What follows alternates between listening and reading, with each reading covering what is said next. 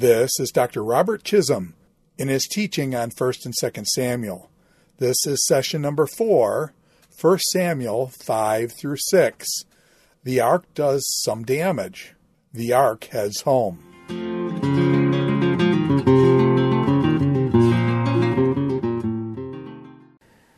Well, in this next lesson, we're going to be looking at 1 Samuel 5 and 1 Samuel 6, which tells the story of how the ark uh, went to Philistine territory. Things did not work out well for the Philistines when the ark arrived, and so they eventually sent it back to Israel. You will recall that in our last lesson we looked at 1 Samuel 3, where the Lord calls Samuel to be his prophet, and then 1 Samuel 4, which describes how the Israelites decided to take the ark into battle with them. Not a good idea. They lost the battle. Hophni and Phinehas, Eli's two sons, as predicted by the man of God back in chapter 2, were killed that day. And Eli himself died when he heard the bad news of Israel's defeat. It was too much for him. He fell over backward, broke his neck, and died. Furthermore, his daughter in law was giving birth to a child whom she named Ikavod or Ichabod. Uh, where is the glory or the glory is gone? And uh, she died in giving uh, birth to that child. So it was a very dark day for Israel. The Philistines captured the ark and took it to their territory. We're going to pick the story up in chapter 5. Uh, the, uh, this particular chapter I've entitled The Ark Does Some Damage. And I think the main theme of this chapter is even when the Lord appears to be defeated, after all, the ark, the symbol of his presence, had been taken captive by the Philistines, but even when the Lord appears to be defeated, he remains sovereign and invincible because the ark is not God. It's simply a symbol of God's presence. And the uh, Philistines needed to learn this. So we're going to pick up the story in chapter 5, verse 1. I'm reading from the NIV 1984 edition. After the Philistines had captured the ark of God, they took it from Ebenezer, where the battle had been fought, to Ashdod, one of the five Philistine cities. Then they carried the ark into Dagon's temple and set it beside Dagon. Now we need to stop and talk a little bit about the god Dagon. He is the primary deity of the Philistines, and there has been some discussion over the years as to the nature of Dagon.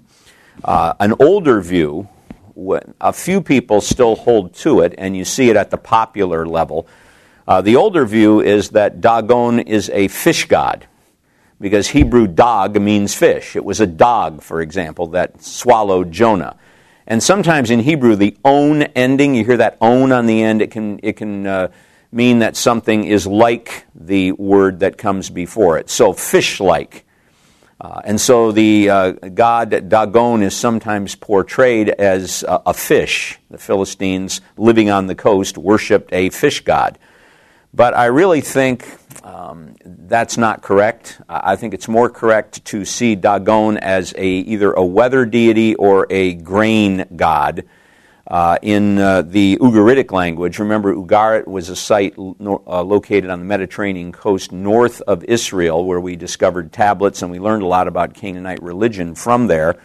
And there is a word in Ugaritic, Daganu, which means grain.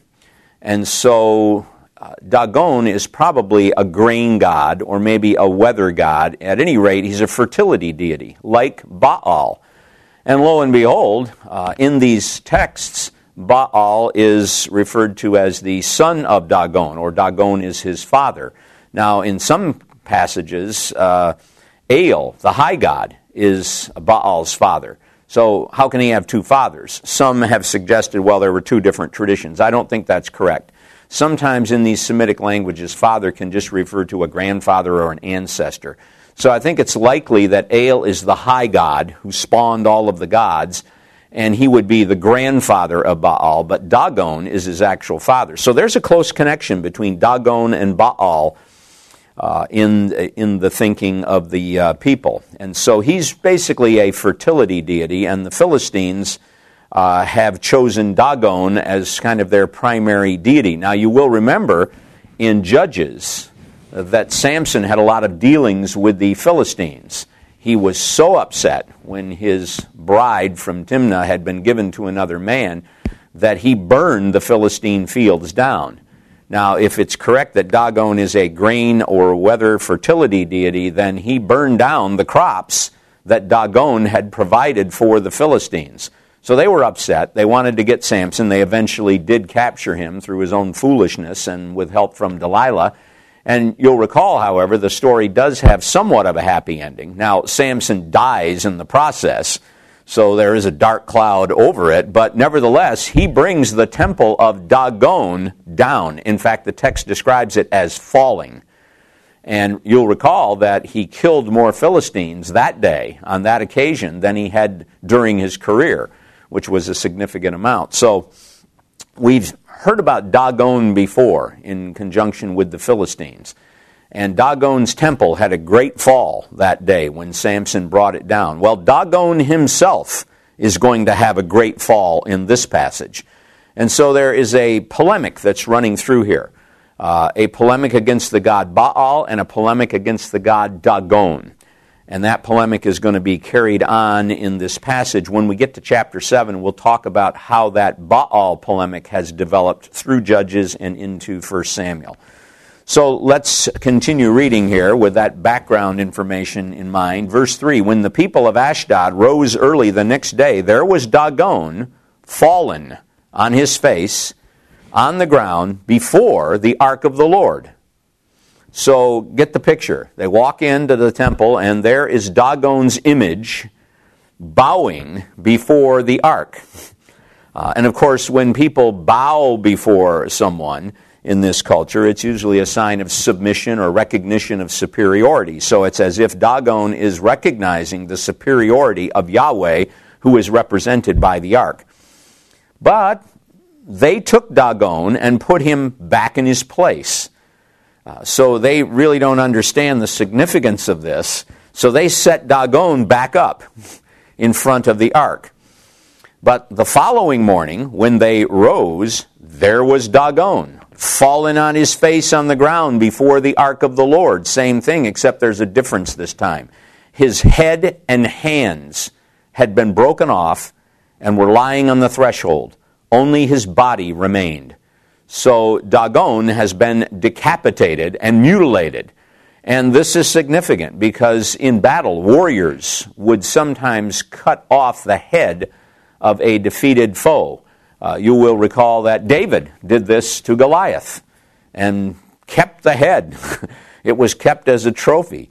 Uh, and then later, the Philistines did the same thing to Saul. They cut his head off. So warriors would sometimes do this. As far as the hands, same thing. Sometimes uh, a defeated foe, their hands would be cut off. Uh, they would sometimes pile up uh, to count them. We actually have a text from these mythological texts from Ugarit in which the goddess Anat, who's very warlike, seems to delight in battle. Uh, she has a necklace made out of the heads of her defeated foes, and she has a belt to which are attached the hands of her defeated foes. So she is a victorious warrior, complete with her victims' heads and hands uh, attached to her. And so this isn't just violent imagery here. This is indicating that not only is Dagon inferior to Yahweh, Yahweh has defeated Dagon in his very own temple and humiliated him. Um, so uh, the Philistines uh, hopefully got the point here. If they didn't, uh, they soon will. That is why there's kind of a, what we call an etiological comment. Sometimes in a Hebrew narrative, you'll find these. There'll be an explanation for a present day practice that's rooted in history.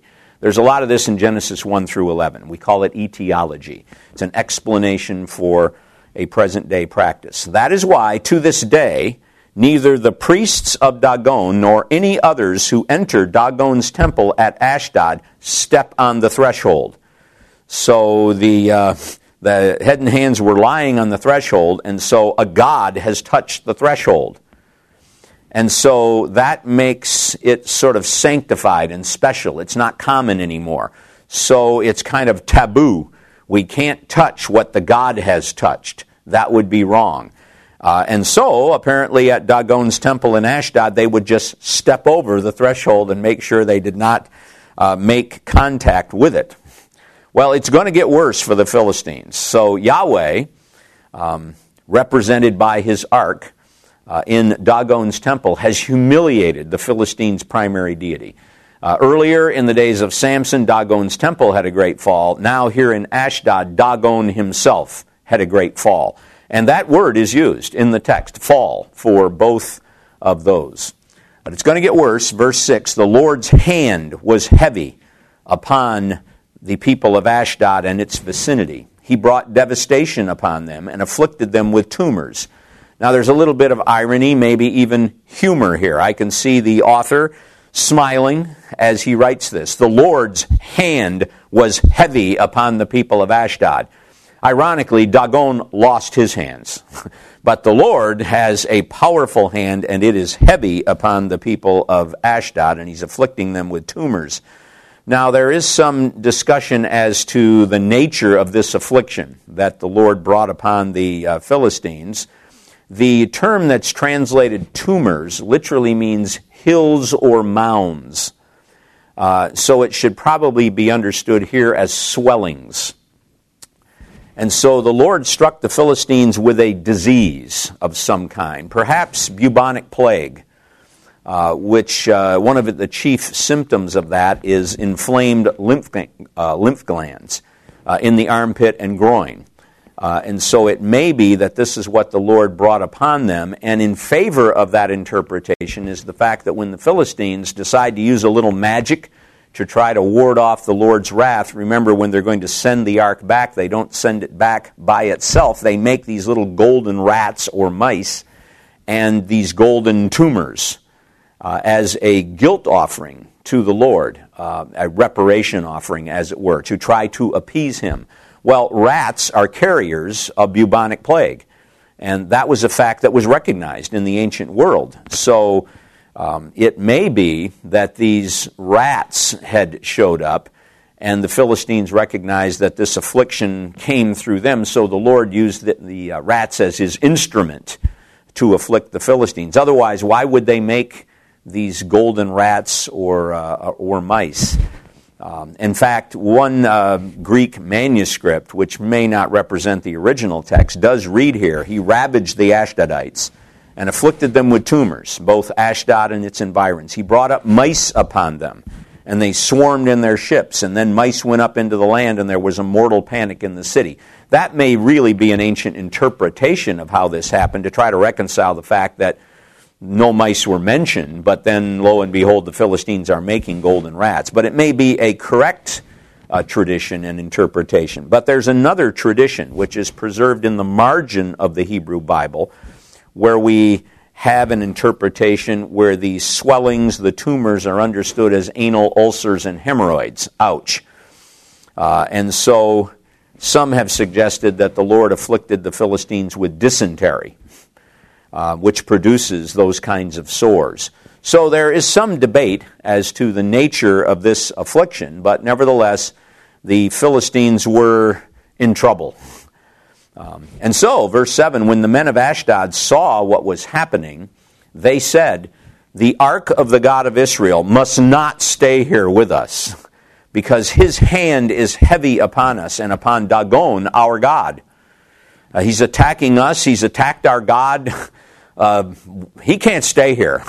we, we've got to get rid of him. So they called together all the rulers of the Philistines and asked them, What shall we do with the ark of the God of Israel?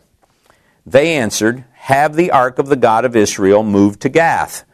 So they moved the ark of the God of Israel. So I can just see the residents of Gath saying, Thanks a lot, rulers. Uh, why did you pick out us?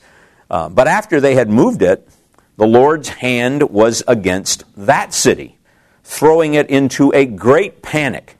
So things are intensifying here uh, among the Philistines. Uh, the panic is getting greater. The, the situation is not good. He afflicted the people of the city, both young and old, with an outbreak of tumors. So they sent the ark of God to Ekron. They didn't bother to bring in the rulers and ask them what should we do with it like we saw in the first panel. Remember we talked about panels in an earlier lecture. That's what you've got here. They just sent the ark to Ekron, another one of their uh, cities. And as the ark of God was entering Ekron, the people of Ekron cried out, They have brought the ark of the God of Israel around to us to kill us and our people. So they see the ark arriving. Apparently, the news has spread. They've heard about what's happening, and they don't want it there. So they called together all the rulers of the Philistines and said, Send the ark of the God of Israel away. Let it go back to its own place, or it will kill us and our people for death had filled the city with panic. So the ark is bringing death and destruction to the Philistines. God's hand was very heavy upon it. Those who did not die were afflicted with tumors, and the outcry of the city went up to heaven. So the Lord is doing some damage uh, in Philistine territory. Uh, and the Philistines are learning that you can't control a God simply by having his image, as it were. That God is uh, bigger, uh, at least Yahweh, the God of Israel, is bigger than the ark that represents him. So there are a couple of important themes that emerge here. We have the primary theme, but uh, we find that the Lord is more powerful than the pagan gods. Uh, he has demonstrated that throughout Israel's history prior to this in Egypt. Um, uh, and time and time again as the Israelites were coming into Canaanite territory. The Lord is more powerful than these pagan gods, and his power transcends any mere tangible reminder of his presence. Um, so don't try to uh, control God through an image. Um, that lesson is uh, emerging quite clearly here. Well, that brings us to verse uh, chapter 6, which is, of course, the continuation of this story. I've entitled chapter 6, The Ark Heads Home. And I think the main theme in this chapter is the holy God must be treated with respect. The Philistines recognize that, uh, and the Israelites do as well once the uh, ark arrives in their uh, territory. Uh, and so, picking it up in uh, chapter 6, when the ark of the Lord had been in Philistine territory seven months, so it did spend some time there doing damage, the Philistines called for the priests and the diviners and said, What shall we do with the ark of the Lord? Tell us how we should send it back to its place. So the priests and diviners are religious leaders. They're the religious experts. Um, priests we're familiar with, they mediate between a God and uh, his people. Diviners, that may be a word you're not as familiar with. Uh, divination was very common in the ancient Near Eastern world. Uh, and diviners were responsible for determining the divine will, the will of uh, the God or gods. And they had various ways of uh, doing this. Uh, the Mosaic Law prohibited divination, or at least one type of divination, in Deuteronomy 18:10. But uh, in the ancient world, it was quite uh, common. John Walton discusses this in one of his books, and uh, he said there really are two categories of what he calls divination in the ancient world. There's inspired and deductive. Uh, he says inspired divination is initiated in the divine realm and uses a human intermediary. This type of divination took the forms of official and informal prophecy as well as dreams. Well, we're familiar with prophecy and prophetic dreams. Uh, the Lord operated that way. Um, John calls that divination. We would, I think, just call it prophecy. So when the Bible outlaws divination, it's really outlawing this other type that John Walton talks about, and that's deductive divination, which also originates in the divine realm, but its revelation is communicated through events and phenomena that can be observed. It is this deductive type of divination that the law prohibited. Uh, the Lord communicated directly through prophets, through dreams, but He didn't authorize these deductive methods that were so popular in the culture. And uh, they would keep volumes of, uh, of uh, tablets and books, uh, uh cataloging all of this. Deductive divination involved the interpretation of omens, which could be active or passive.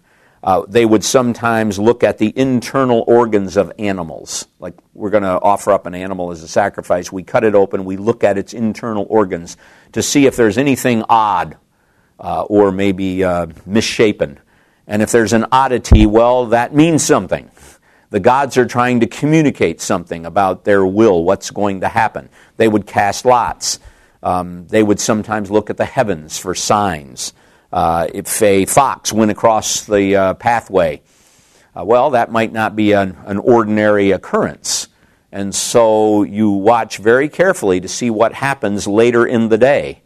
And if something bad happens, then a fox going across the road is a bad omen. Actually, it might even depend on which direction. If he moved from left to right or right to left, they kept track of all of this. So the next time a fox crosses the road in the same direction, you now know something bad is going to happen. And so what they would sometimes do, they would have a counter. They would have a way of countering this, maybe through magic. Uh, in Mesopotamia, they called these namburbis, these counter omens. So the god is communicating what will happen if people don't intervene. But you can go before the God and try to counter what is happening because sometimes the gods are not on the same page. One God is intending to do something, but another God may be on your side, and so you've got to enlist his support. So, as you can see, this, this is a very complex kind of system. And the Lord said it's pagan, and we are not going to determine the divine will in this way. I will speak directly through my prophets uh, and sometimes using uh, dreams. And you're not going to be using magic to try to ward things off. Uh, uh, if you're afraid, just pray to me. So these Philistine diviners, this is the kind of thing they do. So it's natural that they would be brought into the situation, that they would be consulted, because they're the religious experts. They know how to deal with gods. And so they answered, if you return the ark of the God of Israel, do not send it away empty, but by all means send a guilt offering to him or a reparation offering. You need to make reparation. You've offended him, obviously. We've got a lot of dead people. You have offended him by taking the symbol of his presence, and so you need to make reparation by giving him an offering. Then you will be healed, and you will know why his hand has not been lifted from you. And the Philistines asked, naturally, What guilt offering should we send to him? What should that offering look like? And they replied, Five, and I think five to represent the five main Philistine cities, uh, some of which have been already mentioned in the story. Five gold tumors. Um, remember, the affliction involved these tumors, so we're going to make um, these golden tumors to represent that. It's kind of sympathetic magic here. I think what they're trying to do is draw off the affliction. Uh, and five gold rats, and we talked about the rats or the mice earlier, which may have been the carriers of the plague that has afflicted them, according to the number of the Philistine rulers. So they say that. Because the same plague has struck both you and your rulers. Make models of the tumors and of the rats that are destroying the country, and pay honor to Israel's God. Perhaps he will lift his hand from you and your gods and your land. They're not sure about this, but they are going to give him this reparation offering. And of course, the gold suggests something of great value. And so they are trying to show respect for Yahweh by giving him these things. And I think they're also hoping to draw the plague off. Um, so this is kind of the ad hoc solution that they've come up with. They probably hadn't encountered this one before, but they're experts, and so they've got some ideas on, on what to do. And then it's very interesting. As they speak here in verse 6, they sound almost like prophets. I mean, the message that they give to their own people would be a good one for the Israelites to hear. They say, Why do you harden your hearts as the Egyptians and Pharaoh did? Interesting. They know about what happened down in Egypt with Pharaoh. They, they're familiar with the story. It's as if they've read Exodus. Um, and they're, they're aware of, of, what happened down there. When he treated them harshly, did they not send the Israelites out so they could go on their own way? So don't harden your hearts. Show this God honor and respect. Um, a good message from the Philistine diviners to their own people that an Israelite reader later could take to heart because the Israelites have not been showing the Lord that kind of respect. Now then, get a new cart ready. Now, there's a proper way to carry the ark that's described in the law. Uh, you don't load it on a cart, but the Philistines don't know all of this.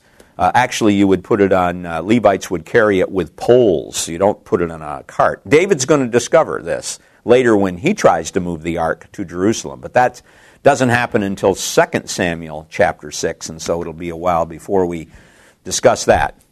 Um, so, get a new cart ready with two cows that have calved and have never been yoked. Hitch the cows to the cart, but take their calves away and pen them up. So, you see what's happening here. The mothers are going to want to be with their babies.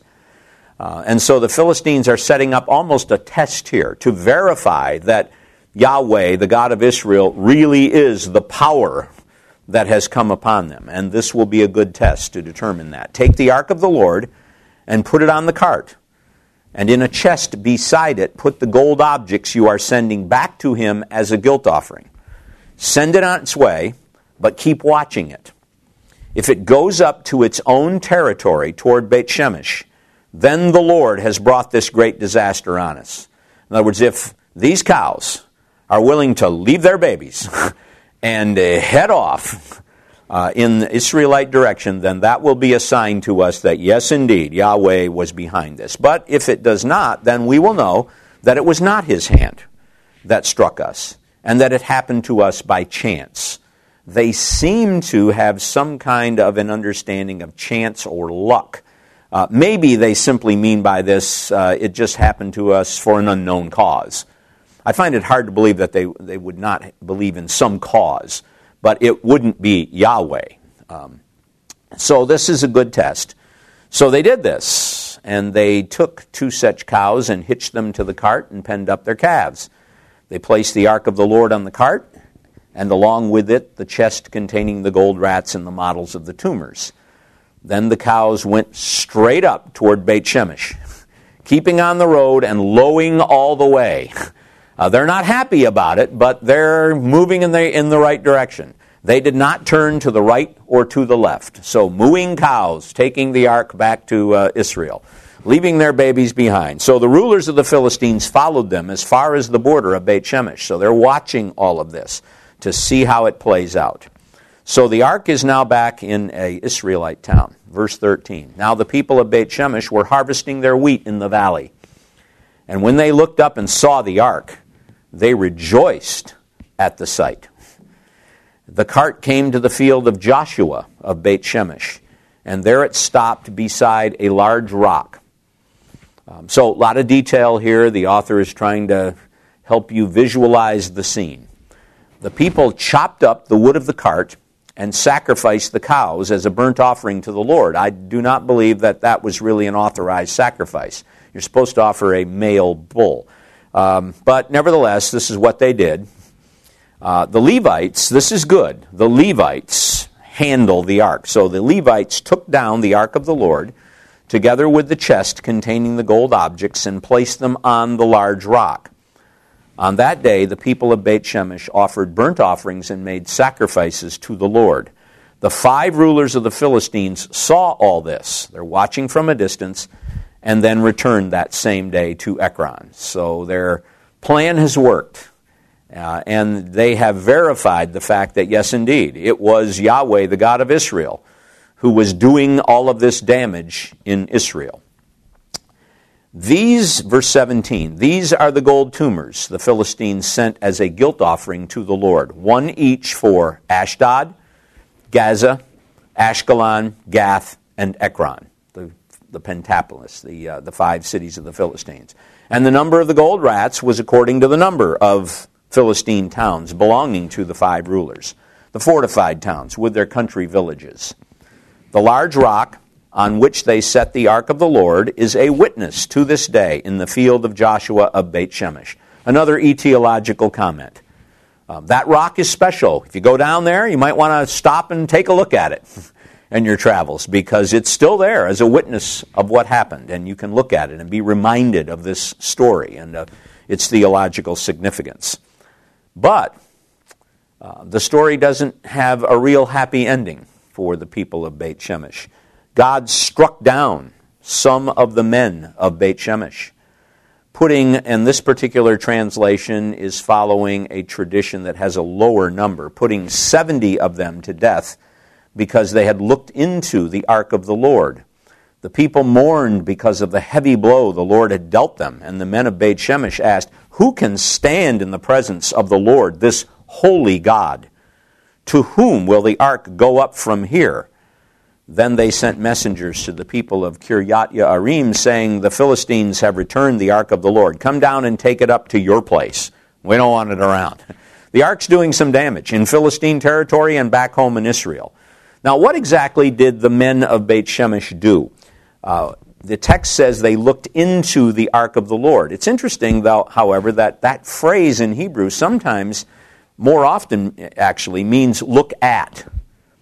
But I don't think that's the idea here. I don't think they got in trouble simply because they looked at the ark. I mean, that happened when it arrived. How could they help from looking at it? Um, I think it probably does mean they looked into it. They were peering into it, which means they opened it up. They touched it. No, you don't want to do that. Later in 2 Samuel chapter 6, when David is improperly transporting the ark, a man named Uzzah is going to steady the ark to prevent it from falling. Um, he seems to have, be good intentioned, well intentioned, but nevertheless, the Lord strikes him dead for touching the ark in this manner. So I think they probably touched the ark, looked into it, and people died.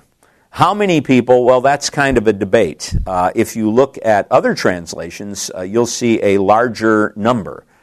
Um, and uh, we, we, you get some variation on this. In the uh, ESV, it says 70.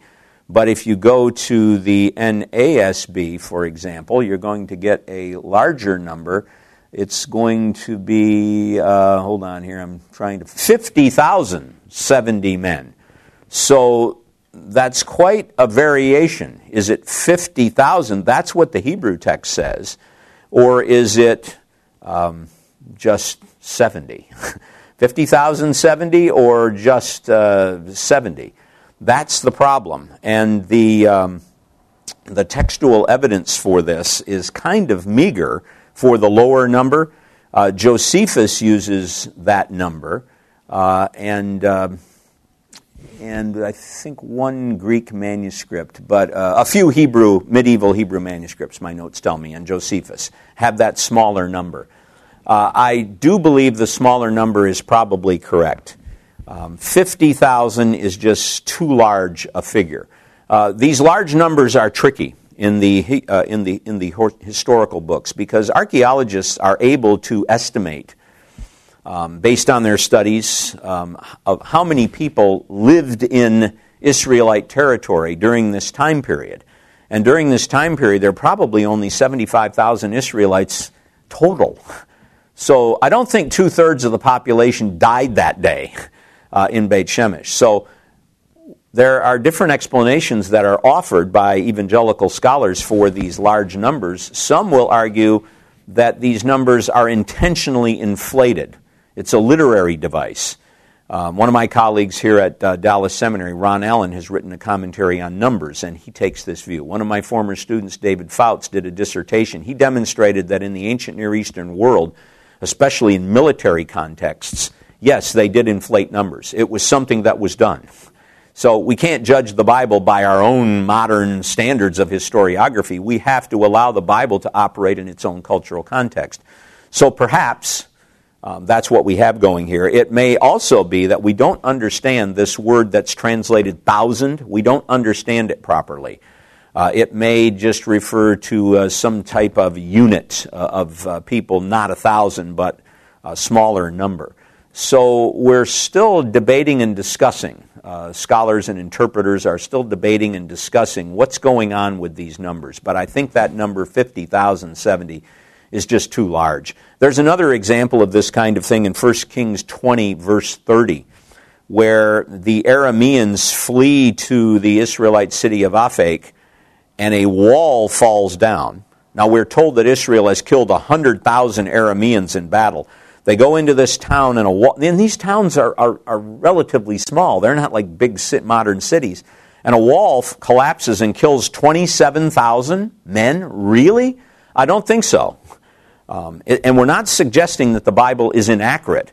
What we're suggesting is the Bible is perhaps using a rhetorical device, inflating numbers for it's just hyperbole. It's a case of, you know, we exaggeration for the sake of emphasis, and accepted uh, literary device in the culture that people would have understood. Or we just don't understand that word elef thousand properly. It could be 27 military units or something like that would be much smaller.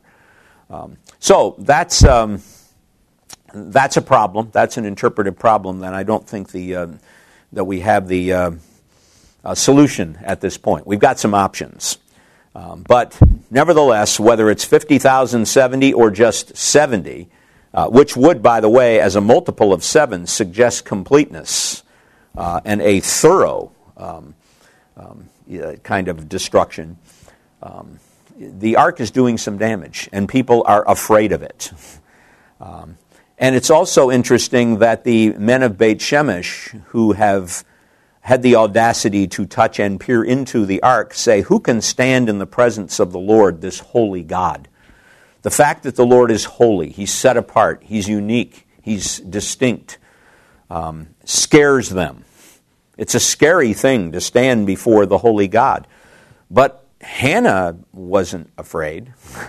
Uh, remember, Hannah celebrated the fact that the Lord is holy in her song uh, that we studied in an earlier lesson. She said, "Who is holy among uh, uh, you know the Lord is unique among the uh, holy ones. He is the only one who is really holy."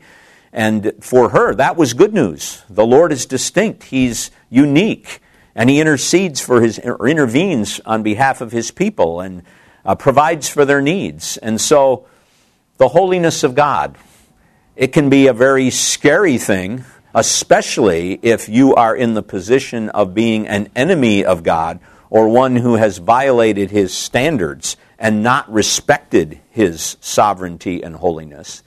But on the other hand, the holiness of God can be a very positive thing that we celebrate. We have a holy, just God. And that means that he will carry out justice on behalf of his people. So, how you view the holiness of God really depends on your relationship with him. Hannah had a good relationship with the Lord. She was a godly woman, and she was not frightened by the holiness of God. She celebrated it. The men of Beit Shemesh, not so much.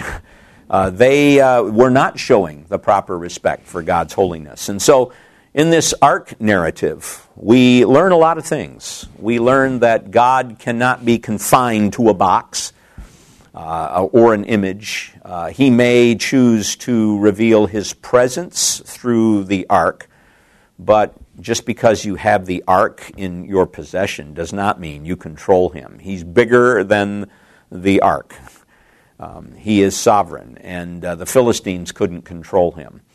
Uh, and you have to show the proper respect for this holy God. The Philistines learned that. To their credit, the diviners told the people show, show respect for him, honor him. Uh, and uh, the men of Beit Shemesh learned that lesson as well. Uh, in the, this, uh, these chapters have been kind of negative. Samuel has disappeared. He hasn't been here since chapter 3. Well, he's going to reappear in 1 Samuel chapter 7, uh, which is one of the uh, more encouraging chapters in the books of Samuel. And we'll look at that one in our next lesson.